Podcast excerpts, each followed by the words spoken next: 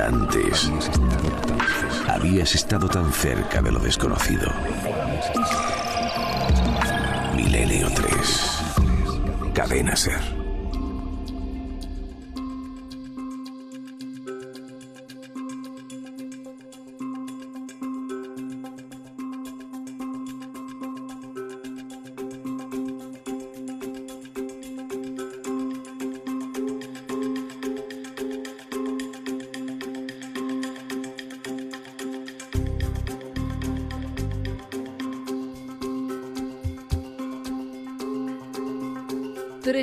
Minutos. Información de última hora. Resulta que vamos a hablar de, evidentemente, el avión. Todo el mundo, nunca mejor dicho, ya lo opinaremos, está buscando los restos de ese enigma que ya parece increíble que se prolongue tanto en el tiempo. ¿Qué sabemos? Va a ser una crónica de Diego Marañón. Diego, compañero, buenas noches. Hola Iker, buenas noches a todos, ¿qué tal? Eh, antes te voy a contar una cosa, ¿te parece? Me parece muy bien. Bueno, se le ha contado JJ Benítez, ni más ni menos, a Javier Pérez Campos. Creo que sé por dónde vas. Exacto. Yo, de verdad, me entero de muchas cosas. Puedo decirlo, me ha gustado mucho conocer algunos casos. Y, y bueno, hacer este dossier ampliando un poco ¿no? la perspectiva del libro. Que por cierto, nadie de Planeta nos da a nosotros nada, ni mucho menos, ni esto es una cuestión publicitaria, aunque estamos encantados de ni que... Planeta ni Juanjo. Exacto, nada. Eh, estamos encantados de que, de que escuchéis esas cuñas, por supuesto, que vete Editorial Planeta en Milenio 3, pero nosotros, desde luego, nada. Estamos encantados del tema, un tema que es interesantísimo, y de aportaros un poquito de luz. Y vosotros a disfrutar, si queréis, del libro, de lo que queráis. Nosotros siempre con la máxima libertad y sin ningún condicionamiento económico, por supuesto. Pero resulta que Juanjo ha sido muy amable y a mí me, me llena de satisfacción porque incluso ha contado algunas cosas personales que nos han puesto un poco el alma en vilo, ¿no? Porque Juanjo representa, yo creo que el último gran investigador mítico que hay en este país y nos hemos enterado mmm, vía Europa Press, si no me equivoco, de que ha sufrido un intento de secuestro en México. Claro, Javi, evidentemente había que preguntarle por eso. Sí, de hecho era la pregunta con la que abría la entrevista. Él acababa de llegar justo esa, pues unas horas antes de México, de su viaje a México. Yo llegaba con la noticia que había salido publicada en algunos medios. Se hablaba de una extorsión telefónica, pero no se daba ningún detalle más. Hablé con compañeros de prensa de Planeta también para intentar eh, saber algo más de toda esta información y ellos no, no sabían tampoco decir eh, más detalles. Por eso lo pues mejor impresiona, fue... ¿eh? Impresiona, Sí, ¿eh? sí, sí, Porque no es solo una llamada de teléfono, ¿eh? Claro, es... Es- que al final lo que descubrimos es que la cosa era mucho más seria de lo que había aparecido en los medios de comunicación. Pues a las 3 y 9 minutos, JJ Benítez nos cuenta, Milenio 3, qué le ha pasado en ese viaje hace apenas un par de días en México. Eh, la verdad es que ha sido un momento que podía haber llegado a mayores. Pero ¿cómo han transcurrido? ¿Cuál ha sido la entretela? ¿Qué ha pasado? ¿Por qué? ¿Quién, quién le quería secuestrar? ¿Por qué esa extorsión? Él mismo nos lo cuenta. Fue un intento de secuestro en la ciudad de Guadalajara. Tuve un- una llamada telefónica a las 10 de la noche en el hotel del día 12. Veníamos del México Distrito Federal y casualidad que cogí yo el teléfono, no- nunca cojo el teléfono. ¿no? Entonces eh, un tipo me, me dijo que era el gerente del hotel, yo lo creí, claro, y me instó a que eh, hiciera las maletas y saliéramos del hotel por seguridad porque según dijo había un operativo policial que estaba haciendo un registro del hotel buscando gente del crimen organizado. Entonces me pasó al comandante, supuesto comandante de la policía, y el tipo ya muy agresivo me empezó a, a decir que a ver cuál era mi número de celular y por qué no tenía celular y bueno, una serie de historias que no me, no me olieron bien y colgué. Y efectivamente llamamos a la policía y no había ningún dispositivo de nada, pero había gente que estaba, por lo visto, pendiente en la ciudad de Guadalajara y en otro sitio. Y en principio no pasó nada, pero vamos, en octubre del año pasado le pasó lo mismo a un grupo de músicos de Zarauz, que por miedo les llamaron por teléfono, les obligaron a salir a, a cambiarse de hotel con las maletas y lo secuestraron. Yo lo que sospecho es que alguien sabía que yo estaba allí, porque si no, no es sencillo que, que te pongan con una habitación, no. Y menos mal que alguien me, me protege, ¿no?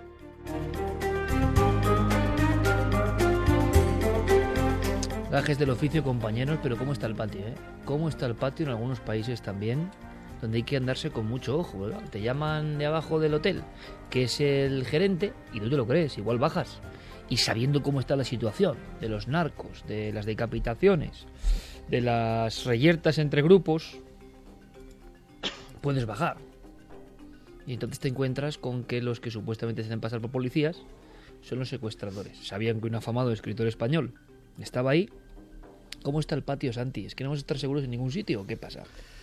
Pues la verdad es que la cosa está bastante complicadita. De hecho, los delincuentes cada vez están, están inventando nuevas formas de extorsión. El famoso secuestro virtual, que es lo que, lo que hacía referencia Juanjo, eh, pues eh, está muy de moda, sobre todo en, en Sudamérica y Centroamérica. Y bueno, esperemos que sea una... Bueno, que, que leche. Eh, ya en España se han dado casos, iba a decir, esperemos que no llegue a nuestro país. Sí, sí ha habido casos en nuestro país, esperemos que no se, se extienda más. Bueno, hablando de conspiraciones, esto era un detalle simplemente porque Benítez en su tiempo se cuenta, la leyenda, yo creo que es verdad, ¿eh?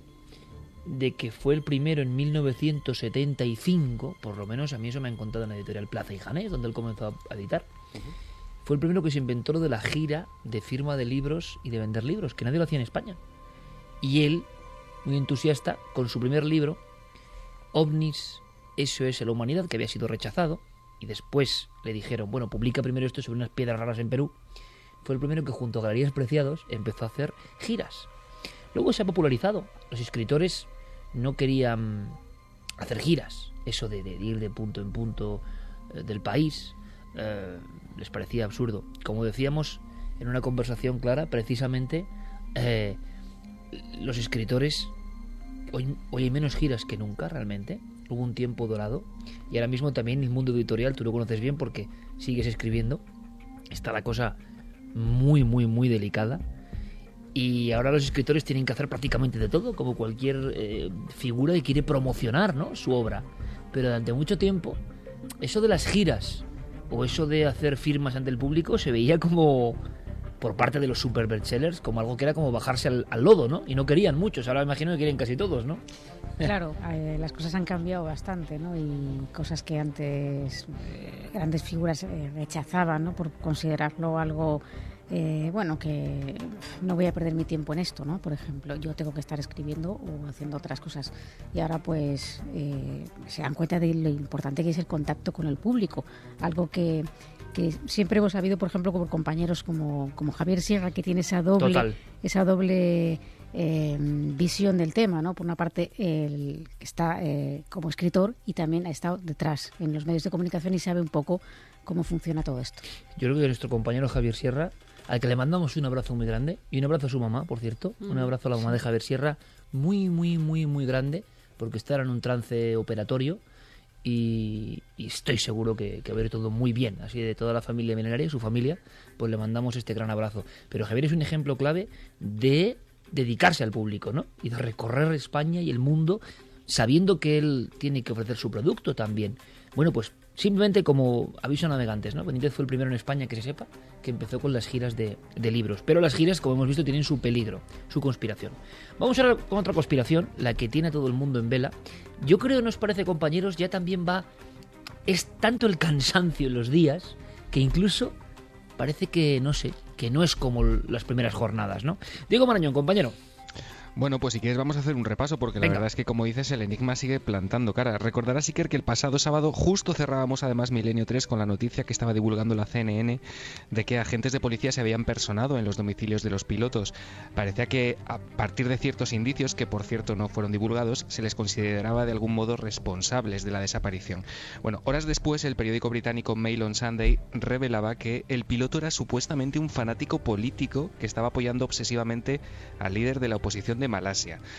Ya el lunes, el presidente del Comité de Inteligencia del Congreso de Estados Unidos, el republicano Mike Rogers, declaraba a la CBS que la tesis más probable en ese punto ya era que el avión se encontrase en el fondo del Índico. 24 horas más tarde, el New York Times publicaba que la ruta del avión pudo ser alterada por el sistema informático y el Daily Mail especulaba ese mismo día en sus titulares con la posibilidad de que la última frase del copiloto, ese famoso de acuerdo buenas noches que ya comentábamos la semana pasada, pudiese encerrar un mensaje en clave o una especie de aviso de que algo no iba bien en la cabina. Por su parte, Andrew Brooks, que es analista aeroespacial, se preguntaba en declaraciones a la BBC dónde eh, estaba la Fuerza Aérea de Malasia en esos momentos, teniendo en cuenta que desde el 11S las defensas aéreas de todo el mundo están en un permanente estado de alerta ante la posibilidad de un secuestro y que precisamente en Kuala Lumpur están las Torres Petronas, que en un caso de esas características serían un objetivo claro. Bueno, el miércoles la NBC divulgaba que el avión había cambiado de dirección 12 minutos antes de que el copiloto se comunicara por última vez con el control en tierra. El jueves amanecimos Iker con una de las claves de la semana. La ABC difundía que Australia había localizado en el Índico y gracias a imágenes por satélite un par de objetos que mostraban pues una especie de estructuras de hasta 24 metros de largo que podrían estar relacionadas con el vuelo desaparecido. El mal tiempo complicó muchísimo ese rastreo eh, que se ha dado por finalizado hoy mismo sin ningún tipo de resultado. Tras dos semanas y con un, como dices, con un obvio desánimo cayendo ya a plomo sobre todo el asunto, ayer leíamos nuevas informaciones en los medios que apuntaban que si finalmente se encontrara el avión, si, se diera esa posibilidad, eh, sacar sus restos del Índico requeriría de una operación internacional de gran calibre, ya que la zona donde están buscando tiene una profundidad media de unos 4 kilómetros.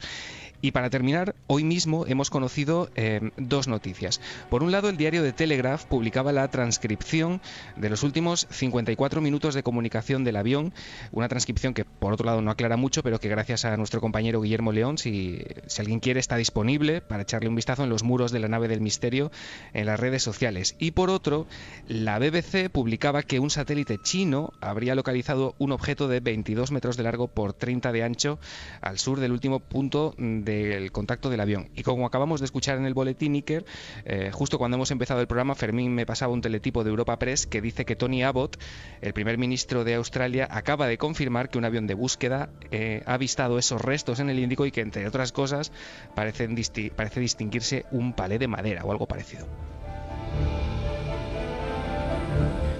3 y 18 minutos, pero objetivamente no sabemos nada. Nada. Nada y esto yo os lo pregunto, aunque sea brevemente, esto ya es normal. Es que esto no. me parece que estamos ante uno de los grandes misterios de los últimos tiempos. En un debate de la CNN hasta se ha apuntado un agujero negro.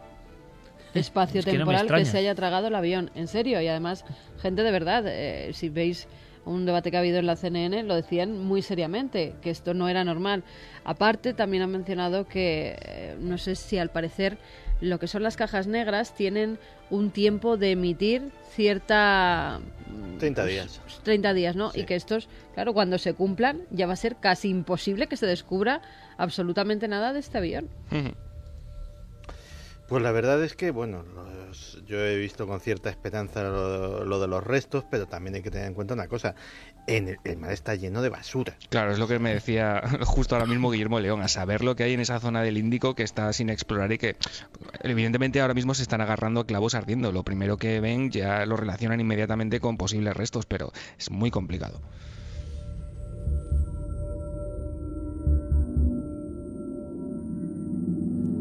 Estaba bueno, atragantando. Sí, sí, me estaba atragantando. hablando de que hace dos días también dijeron que habían descubierto. El tema del avión es tan impresionante que. El avión y al final eh, se dieron cuenta de que eran como grandes, em, no sé, algo que sueltan los barcos, de esto que llevan mercancías, que se hayan podido caer de algún... un contenedor o... Exactamente, contenedores gigantescos que pudieron ser confundidos por los satélites y que verdaderamente eran esos, pero que no era nada de, la de un palé de madera tampoco yo sé si se ameja a un, no sé, un fuselaje de avión, ¿no? Palé de, madera, se puede encontrar un palé de, madera o unos contenedores de, y que no se pueda encontrar un avión. Luego, mm, tampoco es la primera vez eh, que pasa. Eh, repasando esta semana un montón de casos, me encontré con uno especialmente curioso, que fue uno del 2003 en Angola En 2003 en Angola fue más grave que todo esto. O sea, lo que pasa es que como no había pasajeros, no, no hubo alarma social y apenas trascendió a los medios. Pero es que eh, del aeropuerto de Angola llegó un señor, cogió un, un señor desconocido, cogió un 727, lo robó del aeropuerto, un 727 de carga, y no ha vuelto a aparecer tampoco. Es decir, estas cosas han pasado. ¿Dónde están esos aviones? Pues nadie lo sabe. 239 pasajeros. Sí. ¿Qué habrá sido de ellos? Es que es increíble. Yo no sé si también las cuestiones más fantásticas empiezan a aflorar en medios que no solo sean los del misterio, Diego, no lo sé. O nadie se atreve a decir nada. Nadie se atreve a decir nada, pero la sombra de la conspiración continúa eh, todo el rato encima de este caso, porque, en fin, sabemos que, aparte de la información que se ocultó en los primeros días, por ejemplo, esta semana también conocíamos, Iker, que mm, un responsable de Malaysian Airlines eh, había negado en un primer momento, al parecer, que el avión llevase baterías de litio eh, y ahora, hace un par de días, lo ha confirmado. Llevaba una especie de, baterías de este material que son inflamables en el sector de carga. Así que toda esta serie de desmentidos para que luego parezca confirmarse. Lo que, lo que apuntan algunas informaciones, no hacen sino eh, aumentar esa especie de sombra conspirativa alrededor de todo ¿Y este ha habido algo nuevo sobre la famosa compañía que se dedicaba a chips que supuestamente había 20 plazas de ese avión con 20 científicos expertos en esos chips. ¿Se ha hablado de chips para la invisibilidad de aeronaves? No, eso, aparte de la información que teníamos al principio, que yo sepa, no, no se ha vuelto a... La, pregunta ¿será real la información? No, la información, mm, la que yo traje salía del Wall Street Journal, que oye, ya no se te puede fiar de nadie, pero por lo menos es un medio de, de reconocidísimo prestigio, ¿no? Pero, pero la verdad es que sobre ese caso no, que yo sepa, ya te digo, no se ha vuelto a hablar. Imagino, Diego, que por último, como siempre, los familiares, los que esperan, los que siguen poniendo las siglas del avión en los aeropuertos de SMH 370 eh, no sé si siguen con esperanza, ¿no? Pero es que tiene que ser terrible. ¿Dónde puede...? O sea, no, no, no, pintaba nada bien la semana pasada, pues imagino llegados, después. Llegados a este punto, yo creo que la esperanza se ha desvanecido por parte de los familiares, de los responsables de la búsqueda, de los medios de comunicación. De como te podrás imaginar, la desesperación es total hasta el punto de que esta semana ya incluso amenazaban con una huelga de hambre ante la falta de información por parte de la línea aérea y del gobierno de Malasia cuando llega la desaparición, ¿no? que es como una ruptura absoluta, sea de una persona, sea de una aeronave, y nadie sabe qué hacer, y nadie tiene pistas, y con tantas personas que desaparecen, por ejemplo, en nuestro país, y ocurre lo mismo, y se van acumulando los expedientes. Bueno, fijaos en, eh, en el caso de la avioneta de Missoni, en la que viajaba ese miembro de la familia Missoni, eh, del gran imperio de, de la moda, se encontró un año después y es una avioneta que más o menos siguiendo las corrientes era en teoría fácil encontrarla y encontraron los cuerpos un año después. Con lo cual, no hay que perder las esperanzas de que, aunque pase tantísimo tiempo y para esos familiares sea, claro, terrible. En este caso se apuntaba lo mismo, la posibilidad de un secuestro, la posibilidad de que alguno de los pilotos hubiera querido llevarse para pedir un rescate. Y, en las redes sociales, como generador de leyendas permanente, como aparato generador de todo eso, se hablaba, y yo lo he escuchado y me ha llegado, se decían incluso Em, acontecimientos del orden del automovilismo, no sé por qué se había generado la leyenda de que iban a estrellar el avión contra el Gran Premio de Malasia y cosas de ese tipo. Leyendas urbanas que van surgiendo, que calan y al final no se sabe absolutamente nada. Incluso fotos falsas en las que supuestamente habría aparecido el avión. Esto no lo conocía yo. Con los pasajeros a salvo. Sí, en el Triángulo de las Bermudas incluso habían fotografías falsas que incluso esas noticias falsas eran utilizadas por algunos hackers pues para todo tipo de cosas, es decir, eh, los nuevos cibercarroñeros, ¿no? Increíble, es decir, personas haciendo gracietas con un suceso o trampas, ¿no? Y, pinchar, cebando eso para que pincharas ahí y que entrara algún tipo de eh, publicidad maligna o algún tipo de malware. La verdad es que Iker, eh, lo último que sabemos por parte del gobierno de Malasia es que han declarado que se están preparando para una búsqueda a muy largo plazo. Ya no se habla casi eh, ni de días ni de meses, sino que se plantean un horizonte temporal incluso de eh, años. Madre mía, gracias por la crónica, Diego. Y la semana que viene yo espero tener datos, ¿no? me parece increíble. Estamos viendo un hecho forteano. Em, hay una reflexión muy interesante, ¿no? Y es y no es mía, ¿eh? es de, del investigador Fuentes, de Vicente Fuentes, y a mí me parece interesante, es si todos esos casos que hemos leído en los libros de Patrice Gaston, de Charles Berlitz, de tantos otros, si todos esos que pertenecen a las páginas viejas y amarillas de los viejos libros y por tanto nos parecen una cosa como menor, como para gente que, que fíjate, que lee libros, ¿no? Nos quedamos unos cuantos en esto. ¿Qué hubiese pasado si esos incidentes se hubiesen ocurrido hoy? El mismo incidente, pero con la sociedad global de hoy. Tendríamos súper información, estaría todo el mundo pendiente, pero ocurrieron en otro tiempo. Un tiempo donde el mundo estaba mucho más fragmentado y donde todo era mucho más local. El caso de Malasia, quizá dentro de 50 años, si sigue habiendo libros, será una página más olvidada que otras personas que no lo vivieron lo verán con esa condescendencia. La misma que nosotros, ese gesto de algo lejano, casi legendario, al ver otros expedientes X antiguos, ¿no? Qué mm. curioso. Diego, gracias por la crónica, compañero, como siempre. Un placer, Iker. Preparados porque lo que viene sí que puede dar cierto miedo, un miedo diferente. Ya decíamos que el asunto de los visitantes mezclaba inquietud, extrañeza y esperanza. Lo que viene ahora no lo sé. Es el momento de Santiago Camacho. ¿Una profecía de la NASA? ¿Una fecha? ¿20 años? ¿Será posible?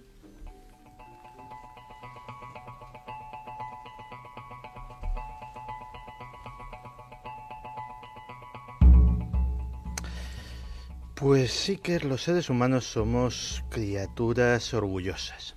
Pensamos que nuestras obras, que nuestras civilizaciones, que nuestros imperios van a durar para siempre.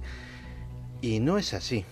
Eh, la eternidad es casi una, fantasía. Si ahora miramos por la ventana y miramos eh, los edificios de nuestra ciudad o de nuestro pueblo, eh, algún día desaparecerán todos y cada uno de ellos nuestro propio planeta desaparecerá algún día engullido por el Sol. El propio Sol algún día estallará en un canto del cisne como una supernova. E incluso hay astrofísicos que dicen que algún día el universo se irá apagando una a una cada una de las estrellas en lo que llaman la muerte térmica del universo.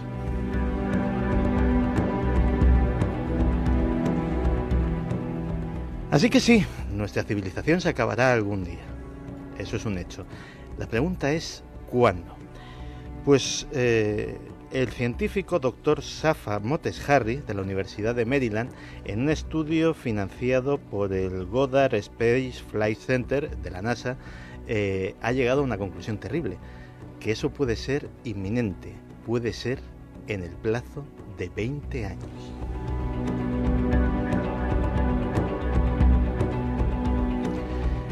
Lo curioso es que eh, él no hace sino ahondar en una serie de estudios que se llevan publicando desde hace 30 años. Hace 30 años eh, ya había gente que decía que la civilización industrial como la conocemos está abocada indefectiblemente al colapso. Lo que ha hecho el doctor eh, Motes Harry es sencillamente hacer un modelo matemático para intentar predecir la evolución de ese colapso. Y de ahí ha venido esa conclusión, claro. Ahora, por ejemplo, la NASA está intentando desvincularse de ese estudio porque, quieras que no, es un tema que tiene ciertas implicaciones políticas. Estamos hablando del colapso de una civilización, del colapso de un sistema, el capitalista, y claro, la NASA se ha visto como ahí pillada y dicen, bueno, pues sí, nosotros colaboramos, dimos medios, tal, pero tampoco lo solicitamos, no era cosa nuestra. En definitiva, eh, están eh, intentando escurrir el bulto de un tema que ha levantado tremenda polémica en todo el mundo. ¿En qué se basa esta, esta afirmación tan atrevida? 20 años, tan poquito. Pues básicamente en el estudio de lo que ha sucedido con civilizaciones anteriores, porque igual que nosotros ahora mismo estamos tan tranquilos, pues lo estaban en su día los egipcios, los mayas, los romanos, los persas, y eh, todos ellos pues vieron cómo su civilización acababa. Y siempre sucede, parece ser, de la misma manera y de un, por medio de un proceso muy parecido. Cuando se da una especie de tormenta perfecta de factores que se conjugan todos ellos en una especie de singularidad que coinciden en un punto y en ese punto se tambalea toda la estructura social y eh, esa civilización acaba disolviéndose. ¿Qué factores son esos? Pues según señala el estudio, que se publicará eh, en una revista científica, Ecological Economics, eh, son varios. El clima, el cambio climático, eh, el crecimiento desproporcionado de la población, el sobreconsumo de recursos naturales, el colapso del ecosistema y las desigualdades sociales.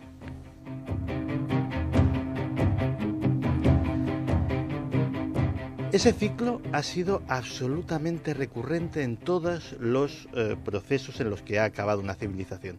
De hecho, señalaba que, eh, por ejemplo, la civilización romana no acabó eh, por culpa de los bárbaros. Los bárbaros entraron cuando la civilización romana empezó a decaer. y generalmente además siempre hay una misma reacción por parte de las élites gobernantes, entrar en negación, entrar en el proceso que llaman de los dinosaurios o de la huida hacia adelante. ¿Qué quiere decir eso? Que se, puede que se identifique el problema, pero para eh, intentar solucionarlo se vuelven a cometer los mismos fallos en mayor y mayor escala, precipitando precisamente ese final.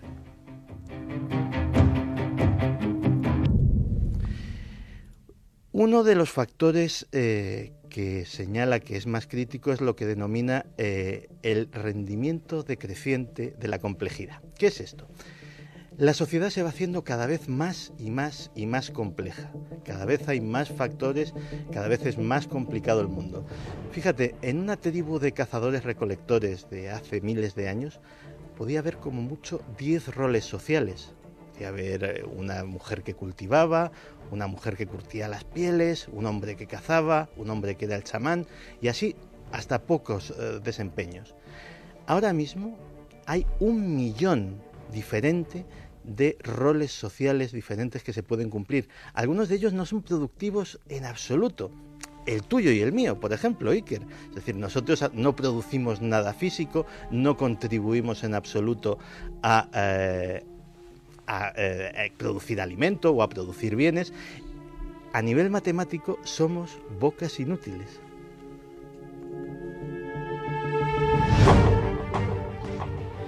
Pero es más, eh, cuanto más complejo se hace el sistema, hasta llegar a cierto límite eso aporta beneficios, pero cuando se supera ese límite el sistema se va haciendo cada vez más y más y más ineficiente, cada vez hay más burocracias inútiles, cada vez hay más gente gastando impuestos de las que los paga, cada vez hay eh, más eh, posibilidades de que una pieza del engranaje falle. Todo el mundo sabe que por ejemplo, los aficionados a las motos, que las motos de antes eran auténticamente unas máquinas que no fallaban jamás porque tenían mecánicas muy simples. Ahora con piezas electrónicas, con ordenadores, con turbos, con refrigeraciones, etcétera, etcétera, es muy fácil que se averíe una pequeña pieza que dé al traste con toda la maquinaria. Pues eso precisamente es lo que se vaticina para nuestra civilización.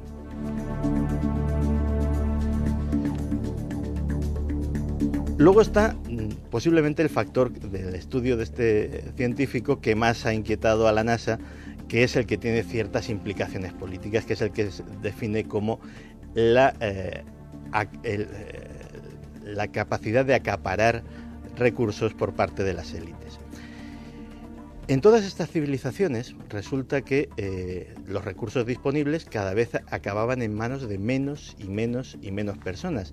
Y lo que dice es que eso está sucediendo ahora mismo con nosotros. Y ponía el ejemplo de que en 1980 el 1% más rico de los Estados Unidos tenía el 10% de la riqueza del país. A día de hoy el 1% de los estadounidenses tiene el 25% de la riqueza del país. Y esa curva sigue creciendo y claro, lógicamente cada vez más recursos acaban en menos manos y menos manos acaban consumiendo, acaban siendo activos en la economía y sobre todo crece el número de descontentos.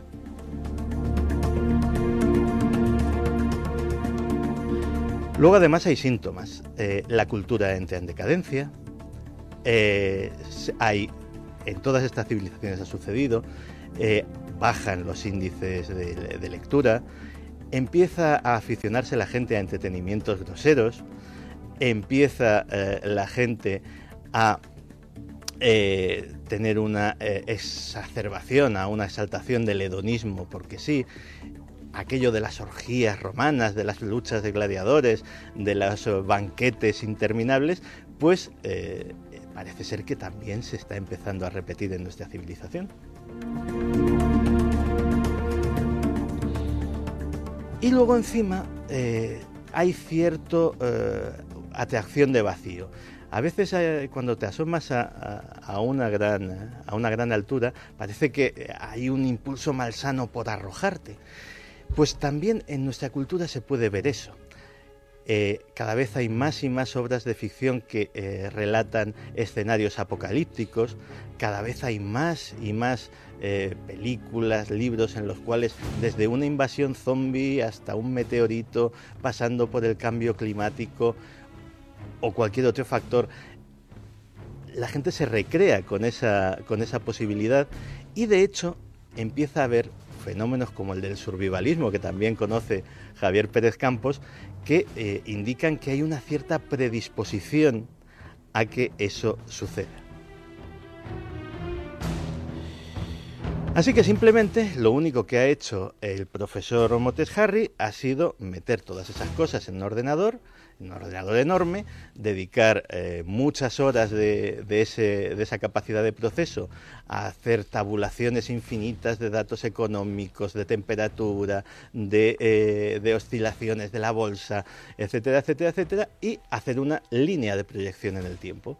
Y de repente todas esas líneas rojas, todas esas líneas de peligro, acababan en una fecha muy concreta, el 2035.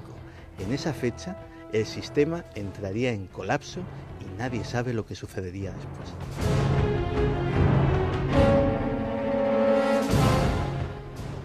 Yo estaba escuchando muy atentamente, espero que la audiencia también, y veía una radiografía de cosas que ya están pasando, ¿no? En fin, me gustaría saber vuestra opinión. Milenio 3 con número arroba cadenaser.com y la nave del misterio. Mientras nos enviéis vuestras reflexiones, porque el tema es tremebundo, Hombre, siempre son profecías más o menos agoreras, por mucho que sea un bot, un ordenador. Pero lo que he ido deshojando aquí, Santiago, es que lo estamos viviendo. Es como si fuese un eco que ya ha pasado otras veces, ¿no? También hay que decir que estamos hablando del fin de la civilización, no de la humanidad. Exactamente. Es decir, eh, nosotros ahora mismo estamos mucho mejor que los romanos, en ciertos aspectos. Es decir, puede que después venga algo mejor. Aunque dicen los, historiadores que todo depende de cómo sea ese colapso. Si ese colapso es de una forma traumática, con muertes, con violencia, etcétera, etcétera, lo que sigue después es una edad oscura. La Edad Media, por ejemplo, o la, Baja Edad Media. Si eh, el colapso se produce de una forma mm, diferente, eh, puede que incluso dé lugar a una edad de oro. Nunca se sabe. Bueno, este giro no ha estado mal, Santiago, porque si no muchas personas se iban a angustiar en exceso. Recogemos vuestros mensajes y ahora lo que hacemos es acudir rápidamente, por lo menos, a ese club de élite, club de élite, que el portero es Diego Marañón, el del acceso, o sea, es decir, él te abre la barandilla o te deja fuera. El Mazas. Sí, el auténtico Mazas del club milenario de momento ha dejado entrar a todo el mundo. sí, es permisivo, es permisivo. Eh, algún día tendría que decir, usted no es uno de los nuestros. Estaría muy bien, imaginéis el impacto. Lo que ocurre es que hay un archivo B, hay un archivo B de personas que no han pasado el test. Entonces quizá un día saquemos eso a relucir. ¿Quién no ha pasado el test? Os imaginéis a Diego, que el tío está ahí fornido, ¿no? Y está con su, con su chupa, sus gafas de sol, tú pasas, tú no. Hay un hombre del mundo del suceso. Dicen algunos que de tal palo tal astilla. Vamos a ver si pasa el test. Diego Marañón, en la cola un personaje que pide paso. Un personaje también con su humor vitriólico muchas veces, ¿no? Ahí lo dejamos, uno de los nuestros. Buenas madrugadas. Identifíquese, por favor. Francisco Pérez Caballero.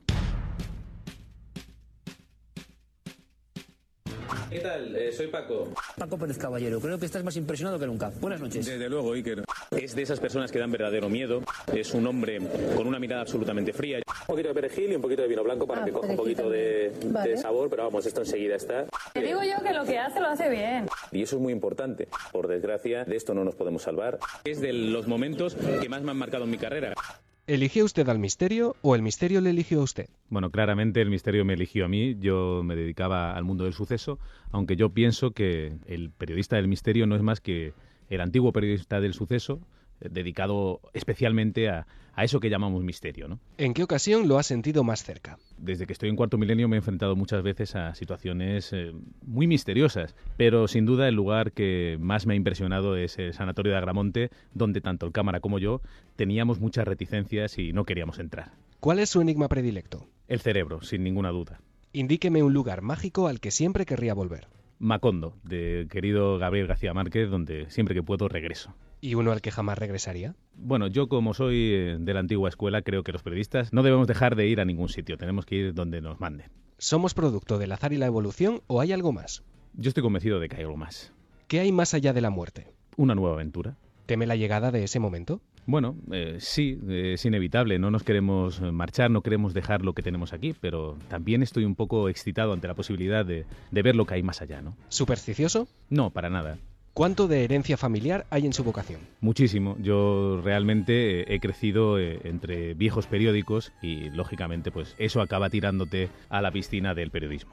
Dicen que todos llevamos un monstruo bajo la piel. ¿El asesino nace o se hace? Es una mezcla de las dos cosas sin ninguna duda. De ahí lo complicado de luchar contra el crimen porque el asesino no es más que uno exactamente igual que nosotros que lleva el mal dentro. No es fácil verlo. Sin duda tiene mucho peso también el entorno en el que alguien crece. ¿Cómo se puede explicar que ciertos asesinos en serie tengan un halo de atracción para mucha gente? Pues es muy difícil, pero yo creo que lo que nos pasa es que muchas veces ese mal que todos llevamos dentro y que controlamos gracias a la sociedad, pues nos tira y realmente sentimos atracción por eso que nosotros nunca llegaríamos a hacer, pero vemos que otras personas lo hacen con cierta libertad y eso nos atrae, aunque también nos horroriza. ¿Qué pasó en la cabina de aquel camión en el puerto de Somosierra? Yo pienso que, que el niño de Somosierra no iba ya en el camión y que una vez eh, sabemos eso, el resto de los, mise- de los misterios pues son muy fáciles de explicar. ¿Por qué le impresionó tanto el reciente caso de miedo a la propia casa en Herrera del Duque? Por la sinceridad, yo creo que una de las cosas que estamos olvidando en el periodismo de hoy es a escuchar.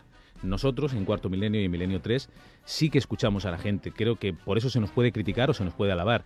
Hay que enfrentarse al testigo siempre pues, con la mente lo más limpia posible. Y en este caso en concreto, la verdad es que me impresionó la honestidad con la que él hablaba. Mm, Sin ninguna duda, Carlos, el protagonista, tenía miedo a esa casa. ¿Por qué tenía miedo? Bueno, cada uno puede sacar sus propias conclusiones. Experimentó en primera persona con la P300. Basándose en sus propios resultados, ¿encuentra la prueba fiable? Me parece que es una herramienta. Yo creo que puede ser útil en determinados casos, pero mm, sin ninguna duda eh, no es la solución a, a- a los casos más complejos ni es una herramienta nueva. Pensemos que desde el año 2000 se conoce y se utiliza en Estados Unidos y no se ha generalizado. Se ha utilizado solo de vez en cuando y nunca con el carácter que le queremos dar ahora de, de la máquina de, de la verdad, ¿no? ¿Está curado de espanto después de tantos años buceando en la oscuridad del ser humano? La verdad es que no. Al revés, cada vez eh, siento más miedo por lo que somos y por lo que escondemos, ¿no? Acaba de ser padre. ¿Le quita eso más horas de sueño que los temas que investiga? Sí, sí, sin duda. Lo que pasa es que, bueno, me las quita y, y muy agradablemente, ¿no? No renunciaría a eso por nada. Así que dormir ahora mismo es una cosa secundaria. ¿En qué cree Paco Pérez Caballero? Pues yo creo que hay una realidad que no nos cuentan. Creo que estamos demasiado acostumbrados a pensar que ya hemos llegado a saberlo todo. Y sin ninguna duda tenemos mm, muchas cosas en las que pensar y yo animo a todo el mundo a que no deje de hacerse preguntas porque es lo que nos hace humanos. ¿Cuál ha sido el fregado más grande en el que se ha metido? Bueno, he tenido varios encuentros en estos reportajes que- en los que, bueno, de vez en cuando hay personas que intentan evitar que salga una realidad a la luz o, o una noticia o una entrevista y sí que recuerdo algunas historias que es mejor no reproducir que desde luego han manchado la labor periodística que todos tratamos de hacer de la manera más limpia, ¿no? Siempre hay alguien que quiere evitar que algunas cosas salgan a la luz. Si piensa en su infancia, la imagen que aparece en su memoria es... Viejos volúmenes del, del caso, mi padre escribiendo en un PCW antiquísimo, monocromo, y bueno, yo soñando con algún día llegar a publicar algún libro, llegar a publicar artículos, llegar a hablar en la radio o salir en la televisión. ¿A quién le encantaría haber conocido? Bueno, yo pienso que las grandes personalidades dejan su, su legado, dejan pues, sus escritos, sus cuadros, y están ahí para que las admiremos. Realmente eh, el hecho de conocer a, a, alguna de estas personas que admiramos nunca me ha quitado el sueño. ¿A qué tiene miedo? Creo que el mayor miedo que tengo es a mí mismo. Un libro y una película. Pues mira, un libro que acabo de terminar, La civilización del espectáculo, un ensayo de Mario Vargas Llosa, y una película, sin ninguna duda, mi película preferida, Amadeus, en la que podemos ver bien reflejado ese gran defecto de la raza humana que es la envidia. Un pintor y un músico. Pues mira, un pintor, eh, para mí sin duda, eh, Francisco de Goya, y un músico, eh, Enrique Bumburi, al que sigo desde sus inicios. Empecé con Héroes del Silencio y siempre llevo en mis viajes el viaje a ninguna parte, que considero su mejor álbum. Acabemos con un vicio confesable. Eh, no sé si es un vicio, pero es verdad que la semana no está completa si no he visto cuatro o cinco películas, así que supongo que sí, que sí es un vicio. Gracias por su colaboración. La identificación ha sido completada con éxito. Desde este momento puede considerarse de forma oficial y por méritos propios uno de los nuestros.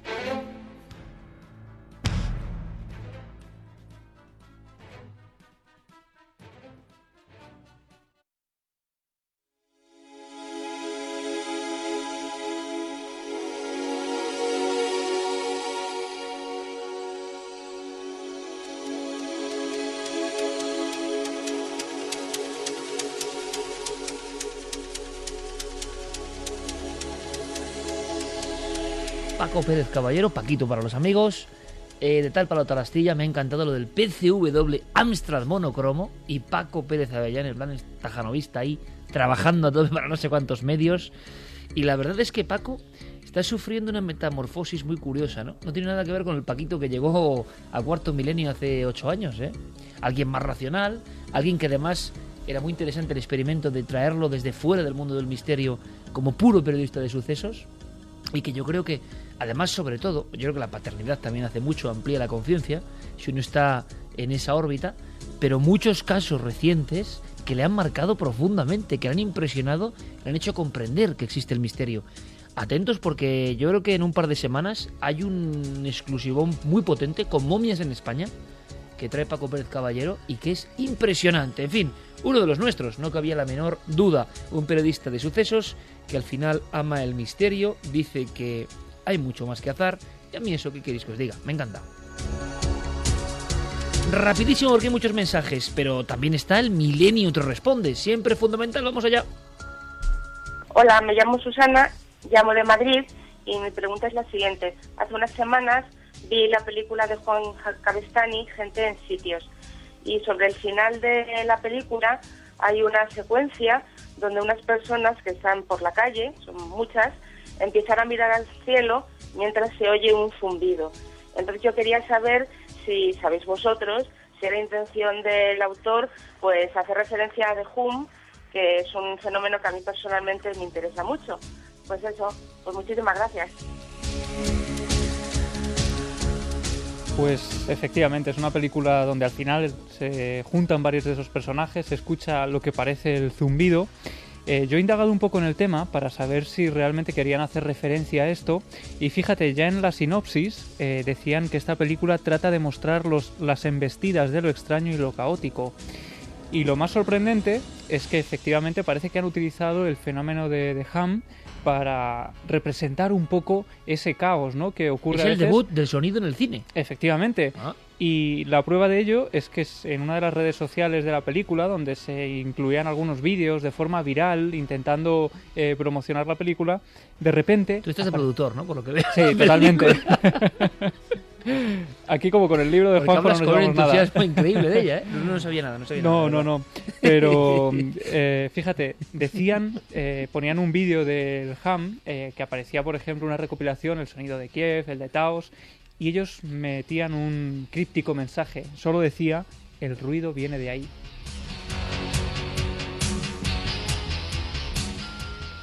Hola, soy Sergio y mi pregunta va sobre Masaru Emoto, sobre el experimento del agua, las imágenes que hacían del agua congelada y sobre todo sobre el experimento del arroz.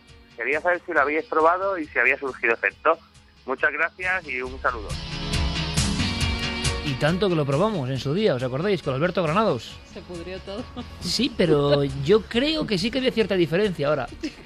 A ojo de buen cubero. En más allá, lo, para más allá lo hizo David Zurdo, concretamente hizo también lo del agua, pero también lo del arroz. Y eh, se pudrió por igual. Por igual, ¿eh? Por igual. Aquí se quedó como una masa de moho y de... Habría que explicar... Que era asqueroso que estaba por la redacción bailando. Que había dos No, no, pero baila, eh, bailando, o sea, bailaba bailando solo. directamente, le salieron patas. Pero que era el asunto horrible. era da- decirle palabras hermosas y buena vibración Sí, en la redacción muchas a, no un boto, a un bote de arroz y a otro exactamente igual, ¿no?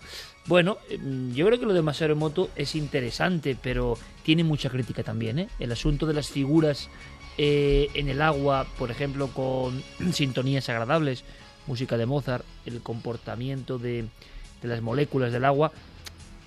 Aquello de si no es cierto, qué, qué bonito sería, ¿no? Que fuese cierto, pero Mm. no sé yo, hay muchas críticas. No ha habido muchos trabajos nuevos que yo sepa de moto ahondando en eso, ¿no?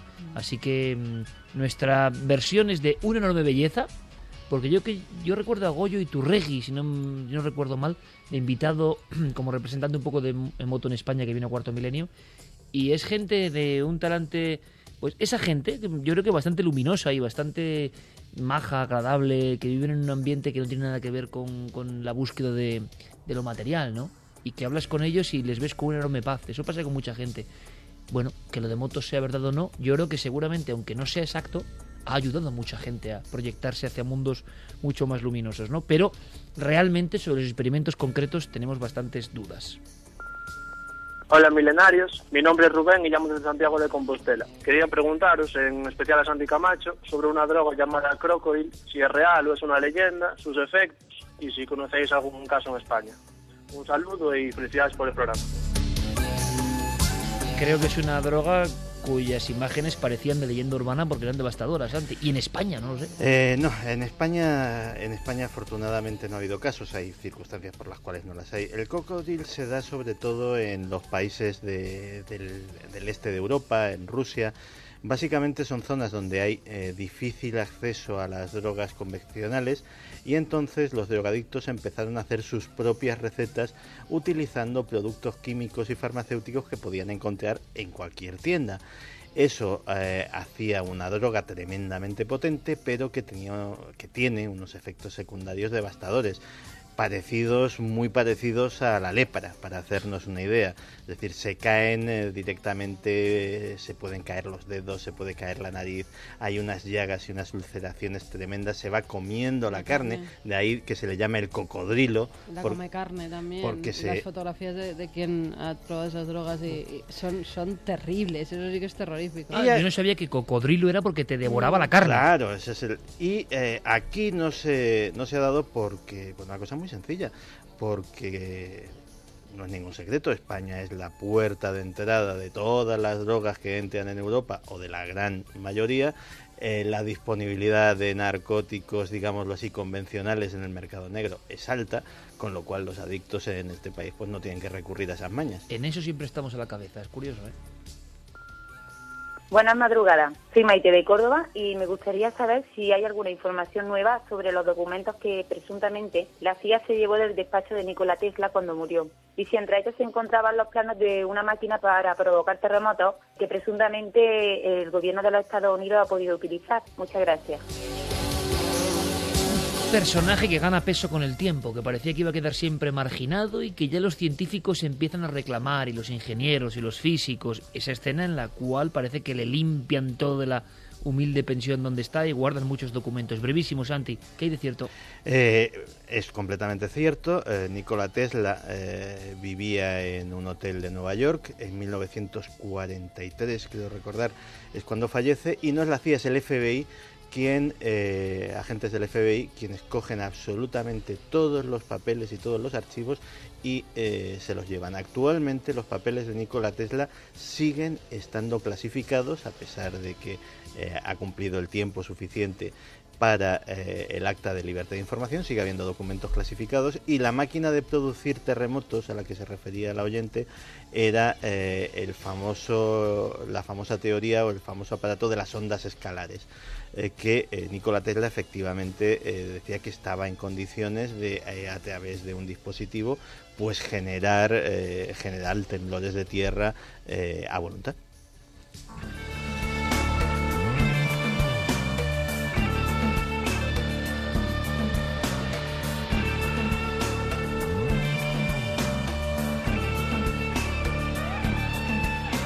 Despierta, todo ha cambiado. Canción muy propia para estos tiempos, nuestro amigo Enrique Bumburi, también un poco en homenaje a lo que ha dicho Paco Pérez Caballero, ¿no?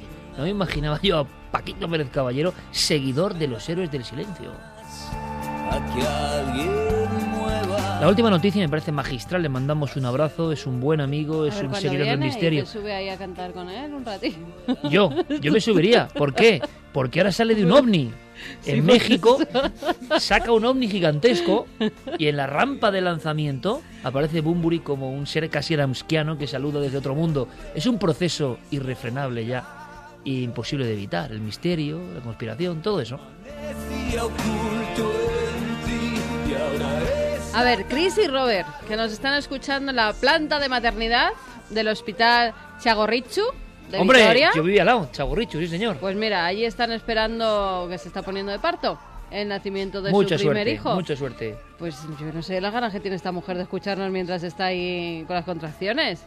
Bueno, si te las hacemos más amenas, pues, contribuimos pues, a ello. No, vamos rápidamente con la, con la música. Esto ha sido una ráfaga de Bumburi, siempre presente. Vamos a con nuestra música de Michael Field, esencial, buena energía máxima para las bendiciones, ¿no? Sí, porque no saben qué es, si niño o niña, ¿eh? Lo que sea, bueno, seguro. Madre mía, anda que he estado yo por esa zona, ese barrio. Ah, creía que decías en paritorio. No, incluso, incluso haciendo investigaciones.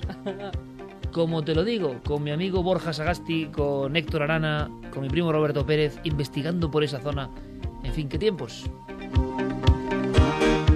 Más bendiciones. Manuel Alejandro López eh, nos dice, acabo de recibir eh, la asistencia a mi primer sobrino, a Diego, y huelga decir que nos haría mucha ilusión que le regaléis las bendiciones milenarias junto con vuestros mejores deseos para su peripecia por este mundo.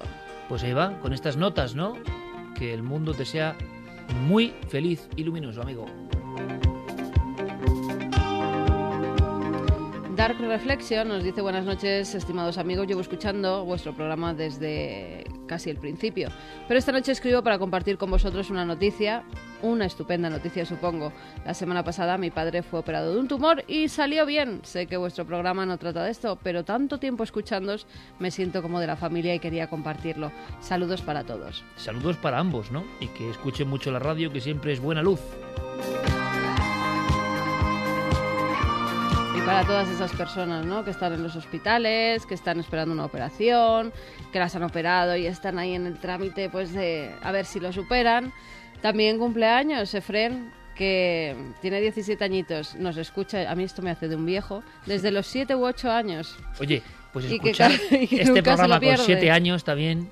Sí, pues ¿Es bueno o es malo? Ya no lo sé. Muy bien. Muchas felicidades y no sé si decirte lo siento o, o sigue escuchándolos. Yo te voy a decir, sinceramente creo que es bueno. Ahí lo dejo. Bueno, alguien especial será seguro.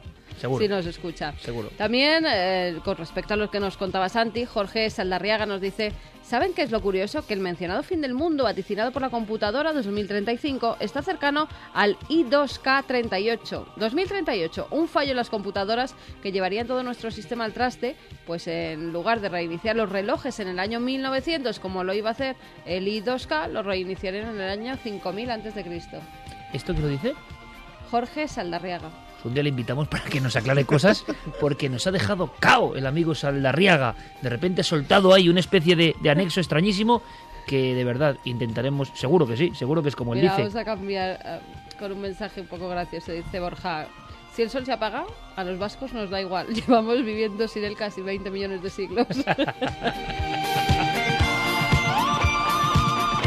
Está bien acabar con humor, sí señor, con un poquito de humor. Fermín Agustín, El Calero, Guillermo León, Diego Marañón, todo el equipo. Muchísimas gracias. Santi, hasta mañana. Hasta mañana y tenemos muchas cosas. Tenemos quién sabe qué pasó con Hitler, por ejemplo. Increíble, increíble de verdad, ¿eh? Y hay que analizar esas fotos. Después del clásico, en cuatro, mañana. Clara, esta mañana, compañera. Hasta mañana. Javi, esta mañana. Hasta mañana. Que nadie se pierda la última llamada, por favor. Carmen, esta mañana. Mañana nos vemos a las 11 de la noche. Sed muy felices, amigos.